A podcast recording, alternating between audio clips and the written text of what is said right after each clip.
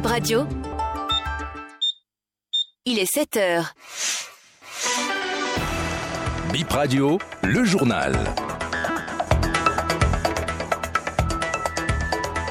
Bonjour à toutes et à tous, nous démarrons en votre compagnie une nouvelle semaine et nous vous remercions d'être des nôtres. Voici les titres du journal. Soulèvement dimanche à Ekpe suite au décès d'une dame. Les causes du décès restent à élucider par la police et la police a rapidement pris le contrôle de la situation. Il n'y a pas de crise au Bénin pour que l'arbitrage de la communauté internationale soit sollicité. Réaction de l'UP Le Renouveau suite au poste de Boniaï.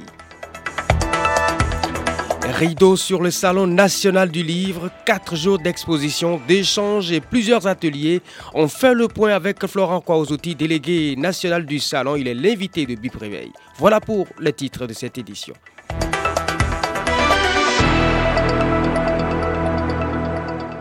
Et d'abord, le bulletin météo. Le temps ce lundi à Cotonou deviendra plus incertain en cours de journée. Les températures varieront entre 27 et 31 degrés Celsius.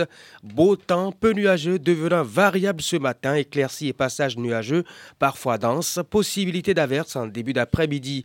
35% chance de pluie à Cotonou, idem à Calavi. Et dans cette ville, les variations de température seront comprises entre 25 et 31. Beau temps également sans risque de pluie en cette matinée, éclaircie et passage nuageux parfois dense. Possibilité d'averse en début d'après-midi, 30% chance de pluie à Porto Novo. À Calavi et à Porto Novo, pour finir ce bulletin météo, pas de changement sur les aspects relevés dans les prévisions météorologiques dans les deux précédentes villes, à savoir Cotonou et Calavi. La température minima est de 26 degrés et le maxima 42 degrés Celsius, pardon, 32 degrés Celsius à Porto Novo. De larges éclaircies, mais évolution orageuse. Possible, euh, possibilité d'averse et 45% chance de pluie sur Porto Novo ce matin. Le calme est revenu à Ekpe. Nous sommes dans la commune de Semet-Podi après un soulèvement de la population ce dimanche. Les habitants de ce quartier se sont insurgés contre le décès d'une dame survenue lors d'une course-poursuite entre douaniers et contrebandiers. La dame serait morte après avoir été touchée par une balle perdue. Les populations ont voulu saccager le poste douanier au niveau du carrefour Ekpe. La police a dû intervenir sur les lieux. Une enquête est ouverte pour déterminer les causes réelles du décès de la dame, confie une source policière. La victime est une ménagère d'une quarantaine d'années, a appris Bip Radio. On parle maintenant d'un accident de circulation à Cotonou. Un motocycliste épileptique chute de sa moto en pleine circulation au quartier Okweoloa. C'était ce dimanche vers 4 h du matin. Blessé, le monsieur a été évacué au CLHU de Cotonou.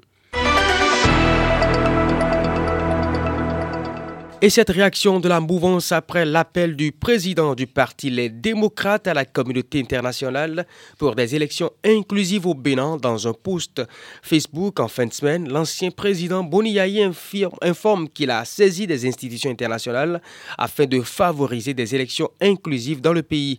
Urbain Stanislas Amegbedi du parti Union Progressiste Le Renouveau trouve que c'est de la mauvaise foi. Pour lui, il n'y a pas de crise. C'est en vain que l'ex-président Yaïboni essaye de faire appel à la communauté internationale et aux institutions internationales pour venir intervenir au Bénin alors qu'il n'y a aucune crise au Bénin. Ils ont fait les mêmes récriminations lors des élections législatives du 8 janvier 2023, disant que les institutions n'étaient pas équitables. Mais ce sont ces mêmes lois et ces mêmes institutions qui leur ont permis d'entrer au Parlement et d'en devenir la deuxième force. C'est donc de mauvaise foi que ces récriminations sont faites. Le Bénin ne connaît aucune crise institutionnelle qui nécessite l'intervention de la communauté internationale. Si donc l'ex-président fait de telles interventions, c'est parce qu'il veut obtenir ce qu'il n'aurait pas pu obtenir démocratiquement en créant une crise artificielle pour en profiter. Ce sont des pêcheurs en eau trouble et nous ne leur permettrons point. Et parlant de politique, intéressons-nous à la démission à la force Kouri pour un Bénin émergent. Mohamed Awali Akitola, coordinateur de la jeunesse FCBE, dépose le tablier, rompt les liens avec le parti Kouri. Il quitte les rangs et abandonne Paul Rompé et les siens.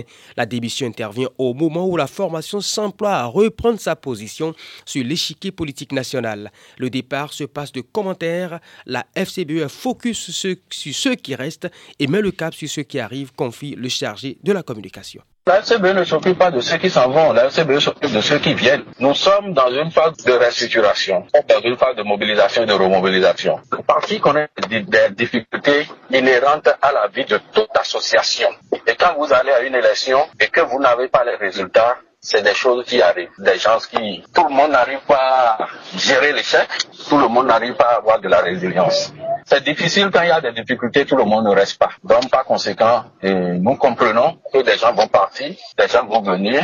Et pour le moment, ce qui nous importe, c'est pas ceux qui partent. Du tout pas. Ça ne nous préoccupe aucunement pas. C'est ceux qui viennent. Donc, le parti n'a pas de commentaire. C'est quand vous avez des gens qui disent il y a des difficultés, parlons-en. C'est là que vous vous préoccupez. Mais quand la personne arrive à déposer sa démission, faire une émission, dit que j'ai démissionné, le plus important, ce sur quoi vous focalisez désormais, c'est ceux qui doivent venir. Si vous perdez un et que vous arrivez à retrouver dix, c'est bon. Si vous attardez à chasser le seul qui vient pour que forcément vienne, vous risquez de laisser le troupeau ouvert et d'autres vont partir. Actuellement, le parti est focus sur ceux qui restent et focus sur ceux qui vont venir. Parlons maintenant sport et de la Coupe d'Afrique des Nations Côte d'Ivoire 2023. Vous savez que c'est dans quelques semaines, donc en janvier ça démarre. La Confédération africaine de football CAF lance ce lundi même, 13 novembre 2023, les ventes publiques des billets sur la plateforme. Cette initiative, une première dans l'histoire de la Coupe d'Afrique des Nations, vise à donner aux fans l'opportunité de sécuriser leurs billets bien à l'avance pour le tournoi prévu du 13 janvier au 11 février 2024 dans les villes d'Abidjan, Bois Korogo, San Pedro et Yamoussoukro en Côte d'Ivoire.